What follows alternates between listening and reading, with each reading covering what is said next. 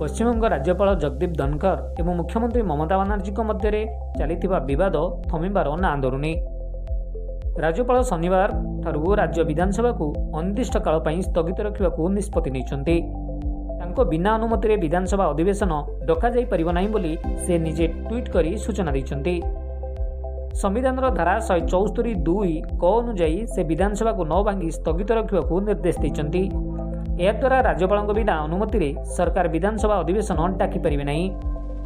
ଆସନ୍ତା ସପ୍ତାହରେ ପଶ୍ଚିମବଙ୍ଗ ବିଧାନସଭା ଅଧିବେଶନ ହେବାକୁ ଥିବାବେଳେ ରାଜ୍ୟପାଳଙ୍କ ଏହି ନିଷ୍ପତ୍ତି ରାଜନୀତି ମହଲରେ ଚର୍ଚ୍ଚା ସୃଷ୍ଟି କରିଛି।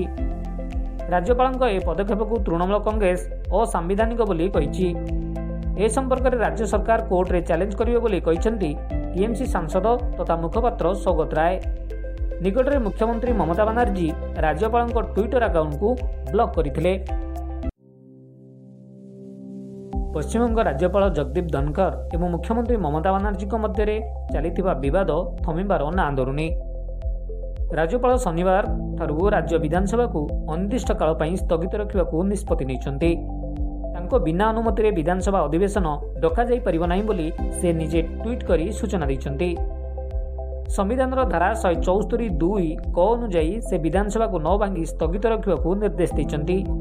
ଏହାଦ୍ୱାରା ରାଜ୍ୟପାଳଙ୍କ ବିନା ଅନୁମତିରେ ସରକାର ବିଧାନସଭା ଅଧିବେଶନ ଡାକିପାରିବେ ନାହିଁ।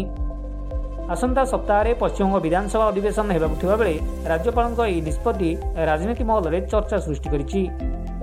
ରାଜ୍ୟପାଳଙ୍କ ଏହି ପଦକ୍ଷେପକୁ ତୃଣମୂଳ କଂଗ୍ରେସ ଅସାମ୍ବିଧାନିକ ବୋଲି କହିଛି। ଏ ସମ୍ପର୍କରେ ରାଜ୍ୟ ସରକାର କୋର୍ଟରେ ଚ୍ୟାଲେଞ୍ଜ କରିବେ ବୋଲି କହିଛନ୍ତି ଟିଏମ୍ସି ସାଂସଦ ତଥା ମୁଖପାତ୍ର ସୌଗତ ରାୟ। ନିକଟରେ ମୁଖ୍ୟମନ୍ତ୍ରୀ ମମତା ବାନାର୍ଜୀ ରାଜ୍ୟପାଳଙ୍କ ଟ୍ୱିଟର ଆକାଉଣ୍ଟକୁ ବ୍ଲକ୍ କରିଥିଲେ।